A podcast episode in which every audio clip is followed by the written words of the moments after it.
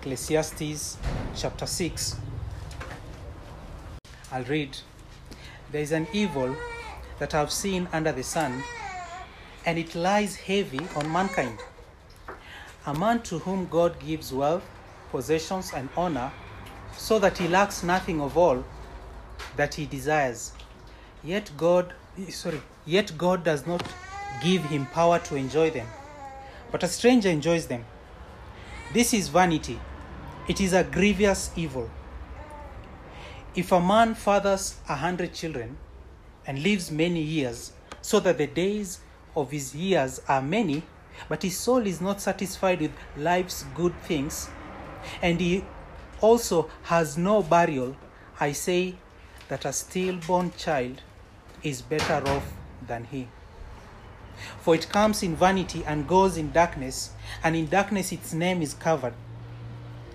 Moreover, it has not seen the sun or known anything, yet it finds rest rather than he. Even though he should live 1,000 years twice over, yet enjoy no good. Do not all go to the one place? All the toil of man is for his mouth, yet his appetite is not satisfied. For what advantage has the wise man over the fool? And what does the poor man have who knows how to conduct himself before the living? Better is the sight of the eyes than the wandering of the appetite. This also is vanity and a striving after wind. Whatever has come to be has already been named, and it is known what man is, and that he is not able to dispute with the one stronger than he. The more words, the more vanity. And what is the advantage to man? For who knows what is good for man while he lives in the few days of his vain life, which he passes like a shadow? For who can tell man what will be after him under the sun? Let us ask the Lord for help. Father, we come this afternoon seeking your help to understand your word. Indeed, we are men who are blind of eye and dull of ear, and we need the illumining work of the Holy Spirit to open our eyes, open our ears, open our hearts and minds to receive your word. And Lord, we pray that we may be faithful to hear and to do it. Help me, Lord, to be a faithful servant for your people. Pray that you may help that I'll be faithful to what your word says, and help my hearers too, that they will be attentive to hear the word of Christ. These things we pray in Jesus' name. Amen. We come to chapter 6 of this wonderful book. And the writer, who is Solomon, continues with this theme of material possession. The last time we considered chapter 5, verse 8 to 20, we considered the vanity of material riches. And we saw that material riches do not bring lasting satisfaction, that material riches may cause you to lose your sleep. We considered that material richness are uncertain because you cannot keep it, that you can easily lose them, that you cannot take it with you. And it is only God who can give the enjoyment of gifts. This afternoon we continue chapter 6, and it continues with the same theme. And I've titled this sermon, The Vanity of Prosperity. The Vanity of Prosperity.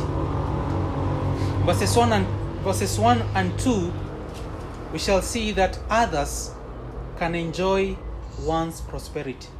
Others can enjoy one's prosperity. That is verses 1 and 2. And then verses 3 to 6, we see that prosperity does not go beyond death. Prosperity does not go beyond death. And then thirdly, verse 7 to 9, we see that Prosperity does not satisfy. Prosperity does not satisfy. And then fourthly and lastly, from verse 10 to 12, God is sovereign. God is sovereign. This is the halfway point of this book, numerically, chapter 6. And his next observation is on the vanity of prosperity. Keep in mind here that the preacher is making a critical observation and drawing conclusions and principles based on his observations on vanity. And when he does this, he does not abandon the fear of the Lord. He's not abandoning the fact that life is a gift from God. He is rattling our minds to think more deeply about the things that really matter. He's going against the assumption that the prosperous man is the man that is right with God. And so we come to verse 1 and 2. Others can enjoy one's prosperity. Verse 1. There is an evil that I have seen under the sun, and it lies heavy on mankind. His first observation is there is an evil under the sun. This is not because the vanity is morally wicked, but it is his way of expressing his frustration. For the preacher, that which appears unfair is evil.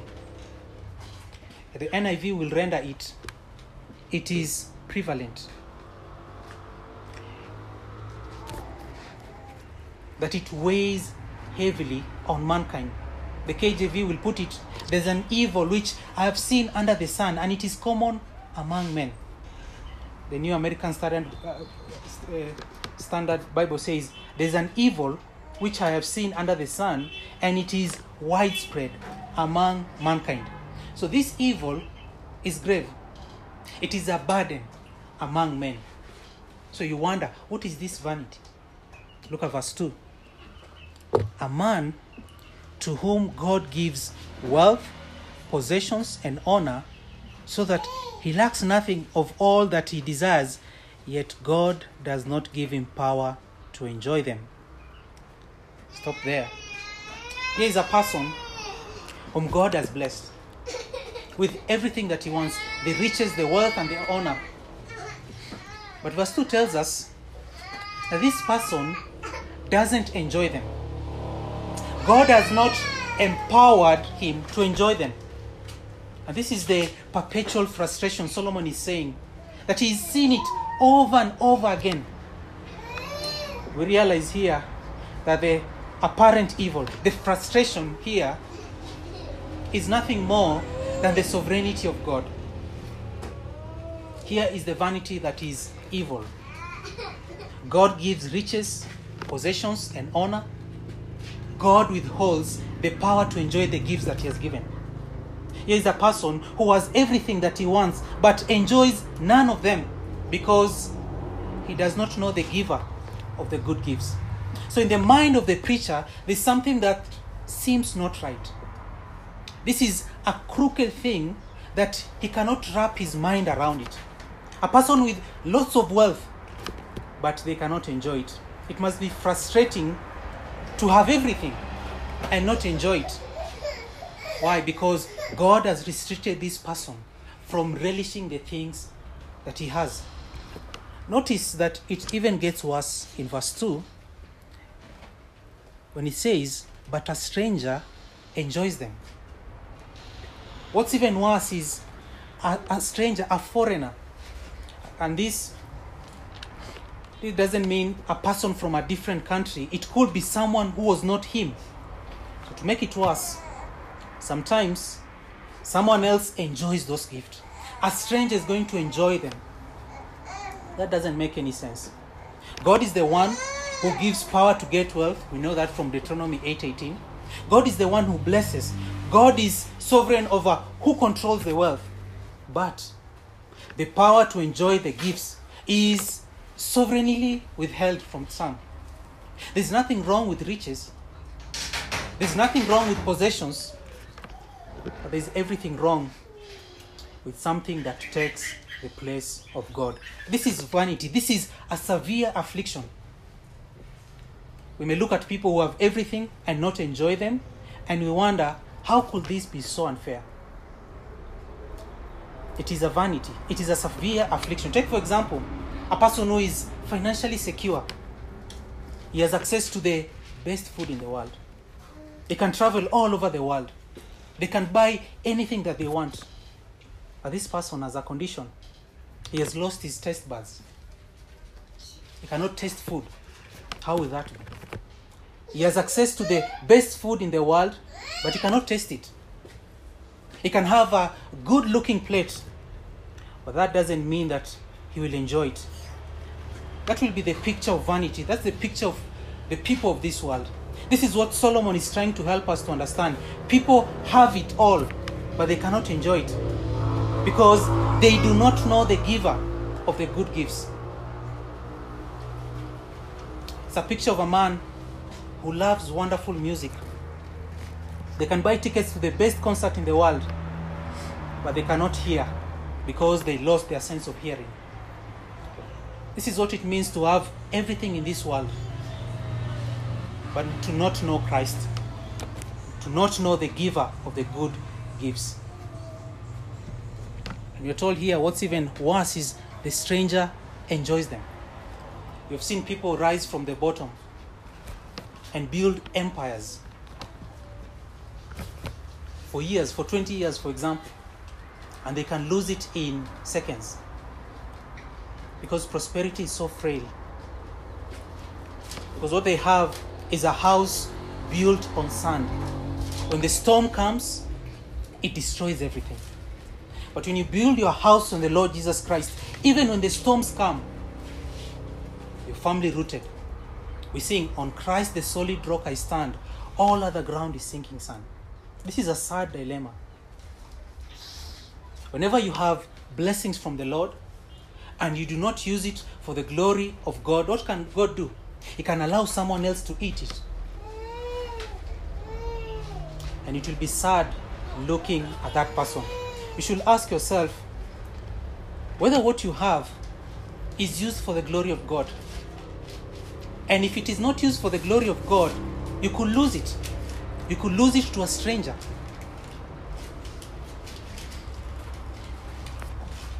So there can be no enjoyment of gift without God who gives the gifts. So number one, that's the first vanity. Other people, others can enjoy one's prosperity. And then secondly, the preacher is not done yet. The second vanity is prosperity does not go beyond death. Verse 3 to 6. Notice the principle in verse 3.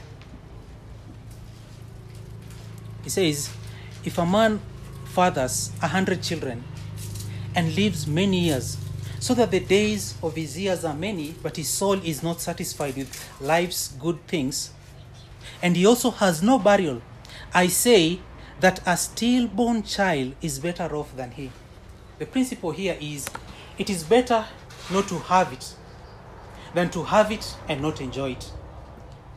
It is better not to have many children, long life, riches, than to have them and not enjoy them. Solomon is going to enter into this critical observing role. And this is a shocking illustration. Notice the illustration.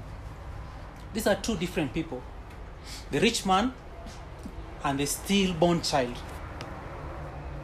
And he's going to ask us, who is better off? In the Jewish culture, to have 100 children was a sign of blessing. So to hear of the rich man having 100 children should not be a ground for you to think that he is right with God. In fact, the preacher says the stillborn child is better than this man in question. It would have been better for the rich man to have a miscarriage, for him never to be born into this world, than to be born and not enjoy the blessings God has given him. There's someone else in scripture who wishes that they were never born. We have the story of Jeremiah. He felt the burden of the ministry which God had given him. We have the story of Job, chapter 3. He curses the day he was born due to the devastation that had visited him and his family. And these words, "It would have been better for you not to be born," can be echoed hundreds of years later at the Last Supper, when Jesus said, "Woe to that man who betrays the Son of Man. It will have been better for him if he had not been born." Matthew 26, verse 24. If you repeatedly hear the message of the gospel and not believe in it, if you died in your sins today, wouldn't it be right for us to say, "It would have been better for you if you had not been born," because you're going to face eternal punishment because of your sin? You see, brethren, there's a kind of life that it would have been better for us never to enter this world. The preacher here is not going to bypass human responsibility. Those who will not enjoy life, the gifts of God, it will have been better for them never to enter this life. And then it gets worse. It says that the rich man has no burial. This is something shocking, because if you had 100 children, you will think that one of them will give you a proper send-off when you die. But in this case of a rich man, we are told that there was no burial. No burial in the Jewish culture was considered a disgrace. It meant that your friends or your family or your children did not have the decency to take you and to give you a proper burial. It means that you were never remembered.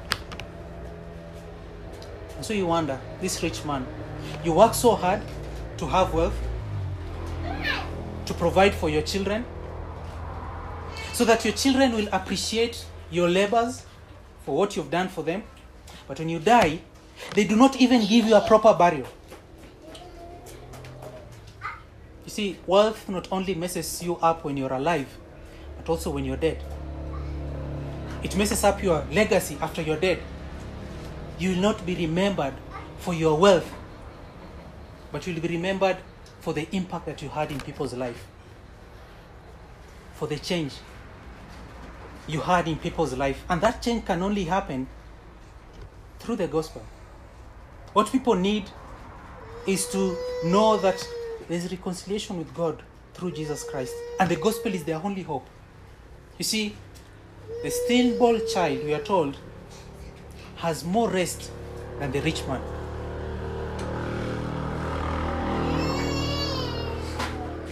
The stillborn child has ceased from striving against the toilsome vanity of life under the sun. Solomon is saying, it would have been better for this rich man to have died in an untimely birth.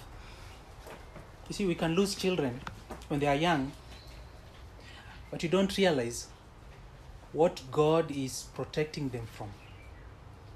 We do not know the wisdom of God.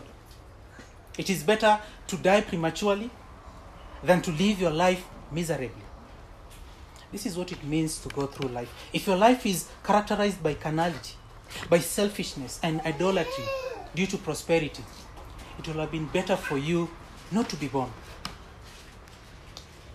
Brethren, you do not want to live your life, and at the end of your life, you wish that you had died earlier, that you made a lot of mistakes, and you wish, "I wish I had died on the day I was born."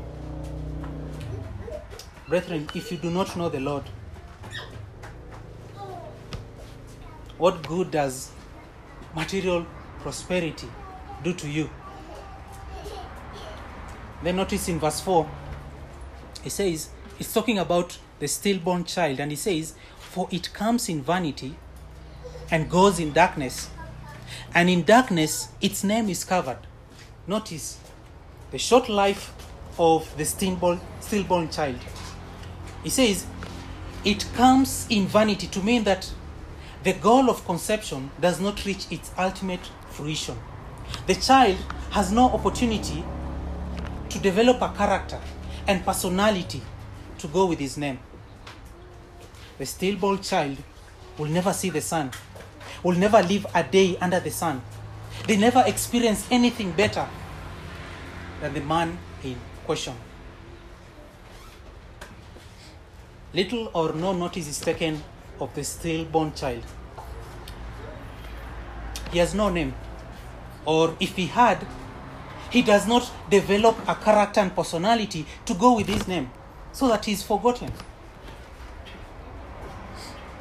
And so it says, for it comes in vanity and goes in darkness, and in darkness its name is covered.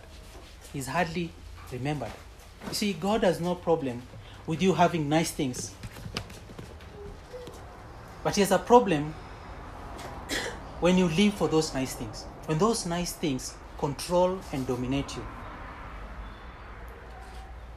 Remember the rich man. His reputation is short-lived. And you can be very great, but you'll be easily forgotten. You watch in sports, in the political arena, you think of these athletes. Everyone is talking about them. And you look back and you wonder, what happened to them? How did they fall off the scene? No one remembers them. You see, when people want you, they will do everything to have you. But aren't we glad, brethren, that we serve a God who loves us, not based on what we've done for him, but based on what our Lord Jesus Christ has done? And then look at verse 5. He says, moreover, it has not seen the sun or known anything, yet it finds rest rather than he's talking about the stillborn child. The stillborn child has not seen the sun. The stillborn child has not known anything. Yet it finds rest rather than the rich man. The great advantage that the stillborn child has is over the rich man is the joy of life. The stillborn child finds rest. It is for this reason that the stillborn child is better than the rich man, because they find satisfaction. Then verse 6, he adds insult to injury by saying, even though he should live 1,000 years twice over, yet enjoy no good, do not all go to the one place? It says, even if the rich man lives for 1,000 years twice over, lives for 2,000 years, that is like Methuselah twice and more, and he does not enjoy the gift of God, he will go to the grave and lack the rest of a stillborn child. This is a shocking picture. The preacher here is so serious about us embracing life as a gift from God, so that if you live your life preoccupied with material riches, it will be better for you never to have been born.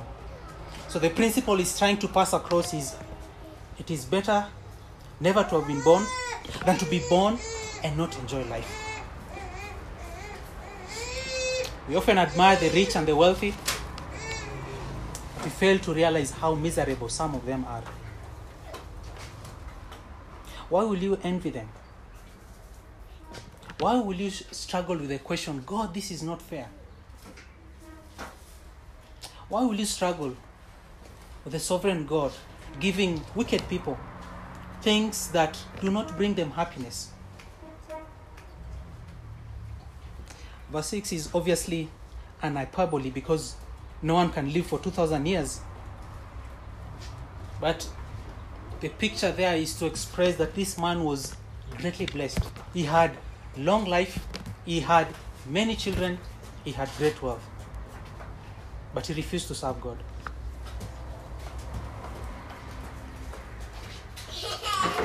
The politicians, the great wealthy investors of this world, the famous people, will end up in the same place as the stillborn child.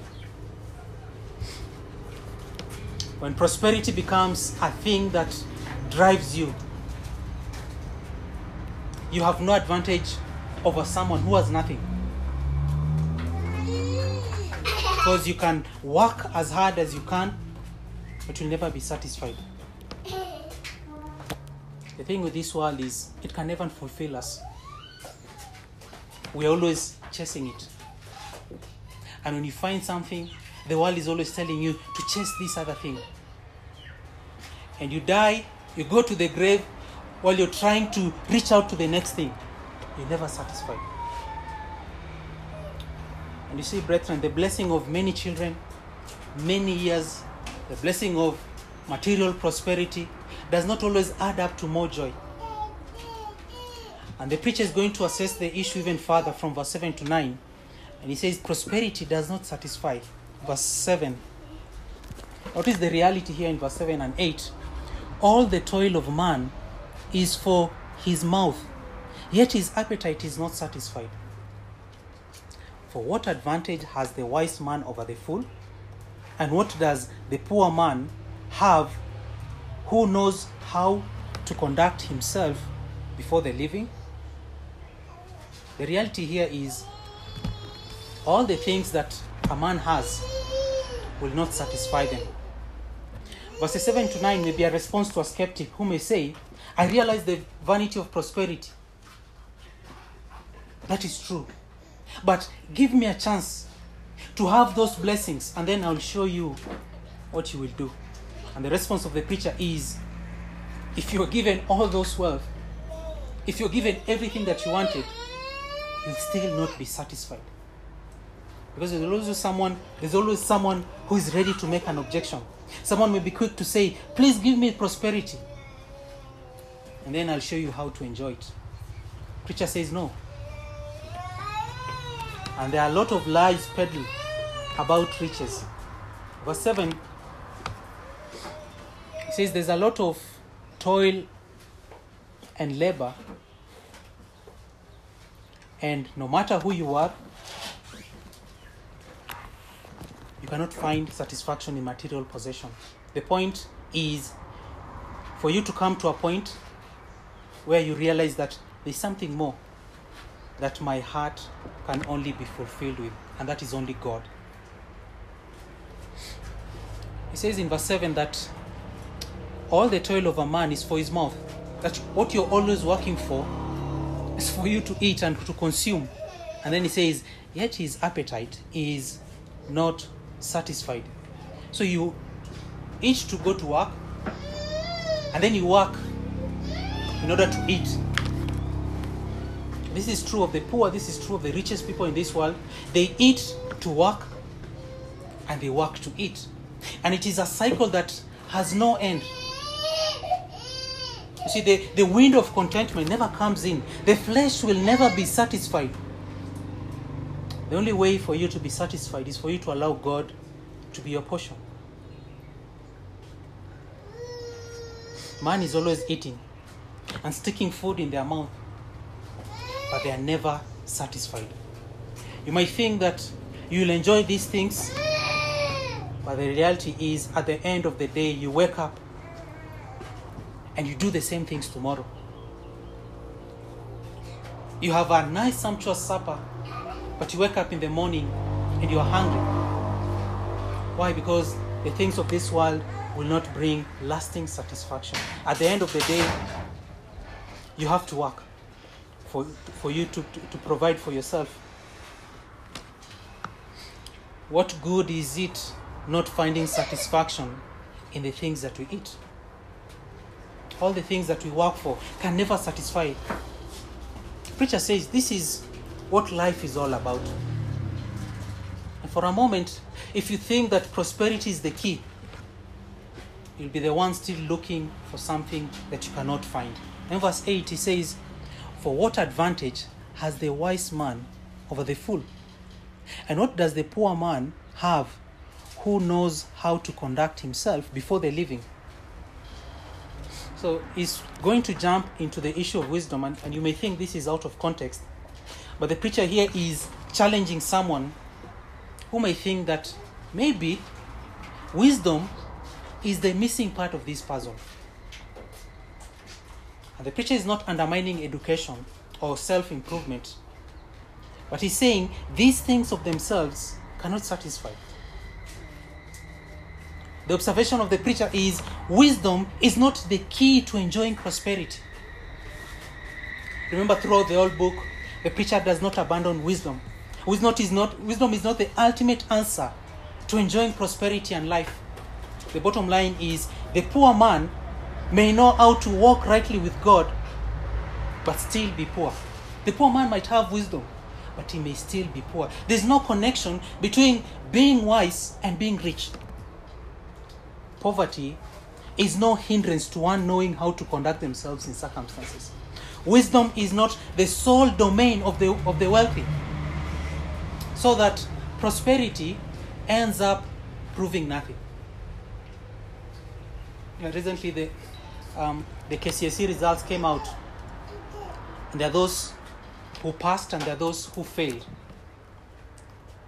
There are those who passed and they will be wealthy in the long run.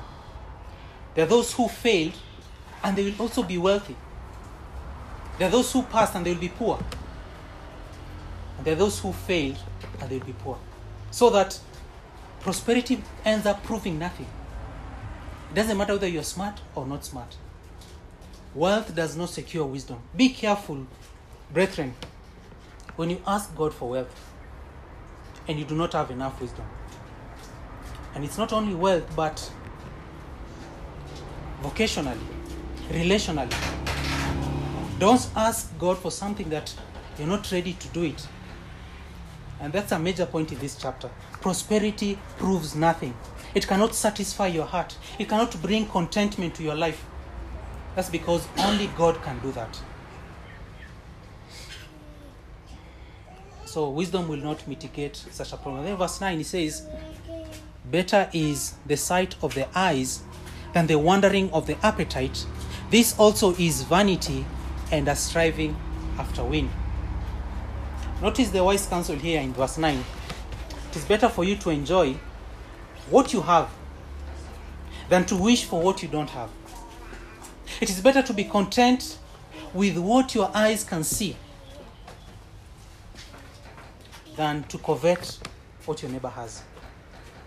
This man, instead of enjoying what God has given him as good gifts, he spends his time coveting what he doesn't have. This is a person who struggles with the question, life is not fair. If you are always thinking of material things as the source of your joy and happiness, you will always be disappointed. And so the principle here is, what is attainable is better. What you have in your house today is better than what your soul craves for. Your present possessions are better than what you long for. A bird in the hand is worth two in the bush. If you had a bird in the hand and you see two birds in the bush and you leave the bird in the hand to pursue the two birds in the bush, you'll be a fool. You better be a realist and work with what you have. It is vanity to chase after the wind. Your attainable expectations in your life are better than your wandering appetite. It is better to enjoy what you have than to wish for what you do not have. See, there was a show which was very popular. It used to be called Who Wants to Be a Millionaire? I think before we started studying the book of Ecclesiastes, if this question was posed to you, who wants to be a millionaire? Many of us will raise our hands. But as we go through the book of Ecclesiastes, you see the grave dangers that come with wealth and prosperity. And if you make the pursuit of wealth your goal in life, you'll not enjoy it. If God does not provide you with a special grace to enjoy the gifts, the preacher says, a stillborn child is better than you. You see, prosperity and its moderate pursuit ultimately misses the point of life. Because again, prosperity does not prove anything. Prosperity does not indicate God's approval in your life. Prosperity will not indicate wisdom. Prosperity proves nothing. Fools can be rich. Smart people can be rich. Smart people can be poor. People can have external blessings and lack internal blessings. The bottom line is, enjoy the lot that God has given you. If your lot is small, enjoy it. If it is big, enjoy it. If you can enjoy 10,000 shillings in a month, learn to enjoy it. Because if you don't enjoy it, it will have been better for you not to be born. And then lastly, from verse 10 to 12, we see the sovereignty of God. God is sovereign. Verse 10 to 12. And this is a call to us to submit to the sovereignty of God. Verse 10 says, whatever has come to be has already been named, and it is known what man is, and that he is not able to dispute with the one stronger than he. In the ancient world, to name something is to have authority over it. So Adam is mandated to name animals because man is given dominion over the animals. So the naming here implies power. The ability to bring something into existence or to control what has already been brought into existence. So the preacher is making the case that there is someone that is stronger than us. Who is that? It is the Lord. This is not a complaint against the sovereignty of God. Rather, it's a warning to us to enjoy life the way God has given it. And so verse 10 is saying, whatever has come to be has already been named. Since whatever is going to happen is going to happen, and you're not going to change it. So the preacher may be asking, what is the use of me trying to change something that I cannot change? Whatever God has ordained is going to happen, it's going to happen. There's a danger for us to think, since God has already decided and ordained it, why should I do anything? You see, God's sovereignty does not alleviate your responsibility. Since God has already decided what will happen tomorrow, you may wonder, why should I put any effort? It's true, you cannot change the circumstances. You cannot change the sovereign decree of God. But you can change yourself to align with the will of God.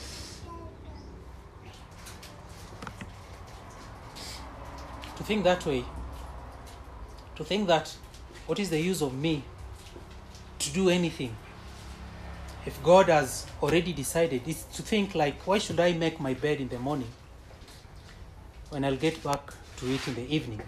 You see, God is sovereign. You cannot escape it. You cannot neglect it. Whatever exists has already been explored. And man has been studied and known. There's nothing new under the sun. The heart of man has not changed. The Bible is still the most reliable book. So the way things are is the way things are. Nobody is going to get a loophole around God's design, God's order, around God's ways. You see, you have to embrace the limitation that we have as men. We have to come to grips with this limitation. We may be living in a technological age, and you may think that we are discovering new things, that we are the smartest generation, but the preacher says there's nothing new under the sun. If man cannot alter the design and the way of God, what should man do? They should cease from striving and know that God is God. Doug Wilson says, a man's arms are too short to box with God. You see, man has to know his limitations. But the more man struggles with his condition, what happens? There is more vanity. Jeremy Taylor says, God threatens terrible things if we will not be happy. So knowing that there are certain things that are crooked and you cannot strengthen them, and you rest in the sovereignty of God. The verse 11, it says, the more words, the more vanity. And what is the advantage to man? So, the more words, what is the use of arguing with God if you cannot win the argument? See, God does not expect you to question his authority, but to bow down to him. It reminds us here that talking back to God is not going to change anything. There could be experts and scholars and theologians, and the more they talk, the more they seek to analyze into the secret things of God. What happens? Vanity increases. It is all the multiplication of vanity. So the little, tiny, limited man that does not like the way things are and uttering and complaining against God, it does nothing but increase vanity. And what is the advantage to man? It says there, what is the advantage of man? What is the advantage to man? And the answer is nothing. The more the words, the less the meaning. And how does that profit anyone? You see, brethren, God knows what he is doing. And what he is doing does not matter to anyone, any one of us. He is sovereign, and he knows what he is doing. And then verse 12, as I close, for who knows what is good for man while he lives in the few days of his vain life, which he passes like a shadow? For who can tell man what will be after him under the sun? You see, Solomon's pursuit for answers here does not give him answers, but provides more questions. And most of these questions are never answered. All the things that are supposed to make man satisfied. And the question is, why is man not getting better? On paper, you may say, last year I had a good year. But you must be wondering, why am I not happier? Why is my life not better? Because who knows what is good for man? Who knows what is good for us? Because the answers that Solomon is looking for, they are not found under the sun. They are found above the sun. They are found in the Holy Scripture. And so the vanity of prosperity seems very unfair to many of us, because God's sovereign display seems to strike a wrong chord on us. The doctrine of divine sovereignty strikes discomfort and a severe affliction in this passage. This is what we may call the dark side of divine sovereignty, the area we do not like to talk about. God is sovereign, whether we like it or not, brethren. God gives whom he pleases. God withholds to whom he pleases. This includes blessing people with prosperity and then withholding from that person the ability to enjoy it. This is God's rebuke to Job at the end of the book of Job, Job chapter 40, verse 1 and 5. And the Lord said to Job, shall a fault finder contend with the Almighty? He who argues with God, let him answer it. Job promises silence. And then verse 3 says, then Job answered the Lord and said, behold, I am of small account. What shall I answer you? I lay my hand on my mouth. I have spoken once, and I will not answer. Twice, but I will proceed no further. See, Job here understood the sovereignty of God. And even before he is goaded by God, in Job chapter 9, verse 32, he says, for he is not a man, as I am, that I might answer him, that we should come to trial together. He says, there is no arbiter between us who might lay his hand on us both. Let him take his rod away from me, and let not dread of him terrify me. Then I will speak without fear of him, for I am not so in myself. This is the same dilemma we see in this chapter. So instead of man seeking futility in prosperity things, it's better for man to rest in the sovereignty of God. The thing that becomes even vain is when man fights against the sovereignty of God, when man fights against what God has ordained. He says this too is futility, this too is vanity. He's chasing after the wind. His vanity is increasing. So who knows what is good for man? Clearly not man. It's only God. And everything that we pursue under the sun, it's not ultimately for our good. Brethren, this may be easy for me to preach, but it is definitely not easy to live it out. Many people today equate material blessing as blessing from the Lord. If a person was rich, they say it indicates that person is blessed by God. That means that person is spiritual, that is on good grounds with God. Many people conclude that a person is wealthy because they have favor with God. That's because of the prosperity teaching. We should never equate prosperity and godliness together. We realize that this chapter goes against that entire system. God indeed can give you wealth as He pleases. He can give you honor and fame. But God can withhold the grace to enjoy those gifts. And so you cannot tell a man's disposition based on his outward condition. And so how do we know what is good in this life? We do not know. And then lastly it says, for who can tell man what will be after him under the sun? What will happen?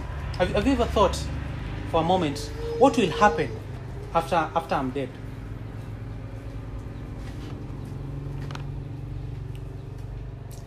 If you wanted to know what will happen after you are dead, it's better for you to be one with the one who is in charge of the future. So you wonder, why does God give lots of riches to people who do not know Him? We do not know. It is His sovereign will. He does whatever He pleases. Why does God give His children very little, some of them very little, yet they enjoy it? We do not know. Who really knows what is right for a person in this short life? If you can change your circumstances to make them good, will they really turn out to be good? Do you really think that you could make your life better for yourself? We think that we know what is good for us. We think we know that we know what we need to do to make our life better.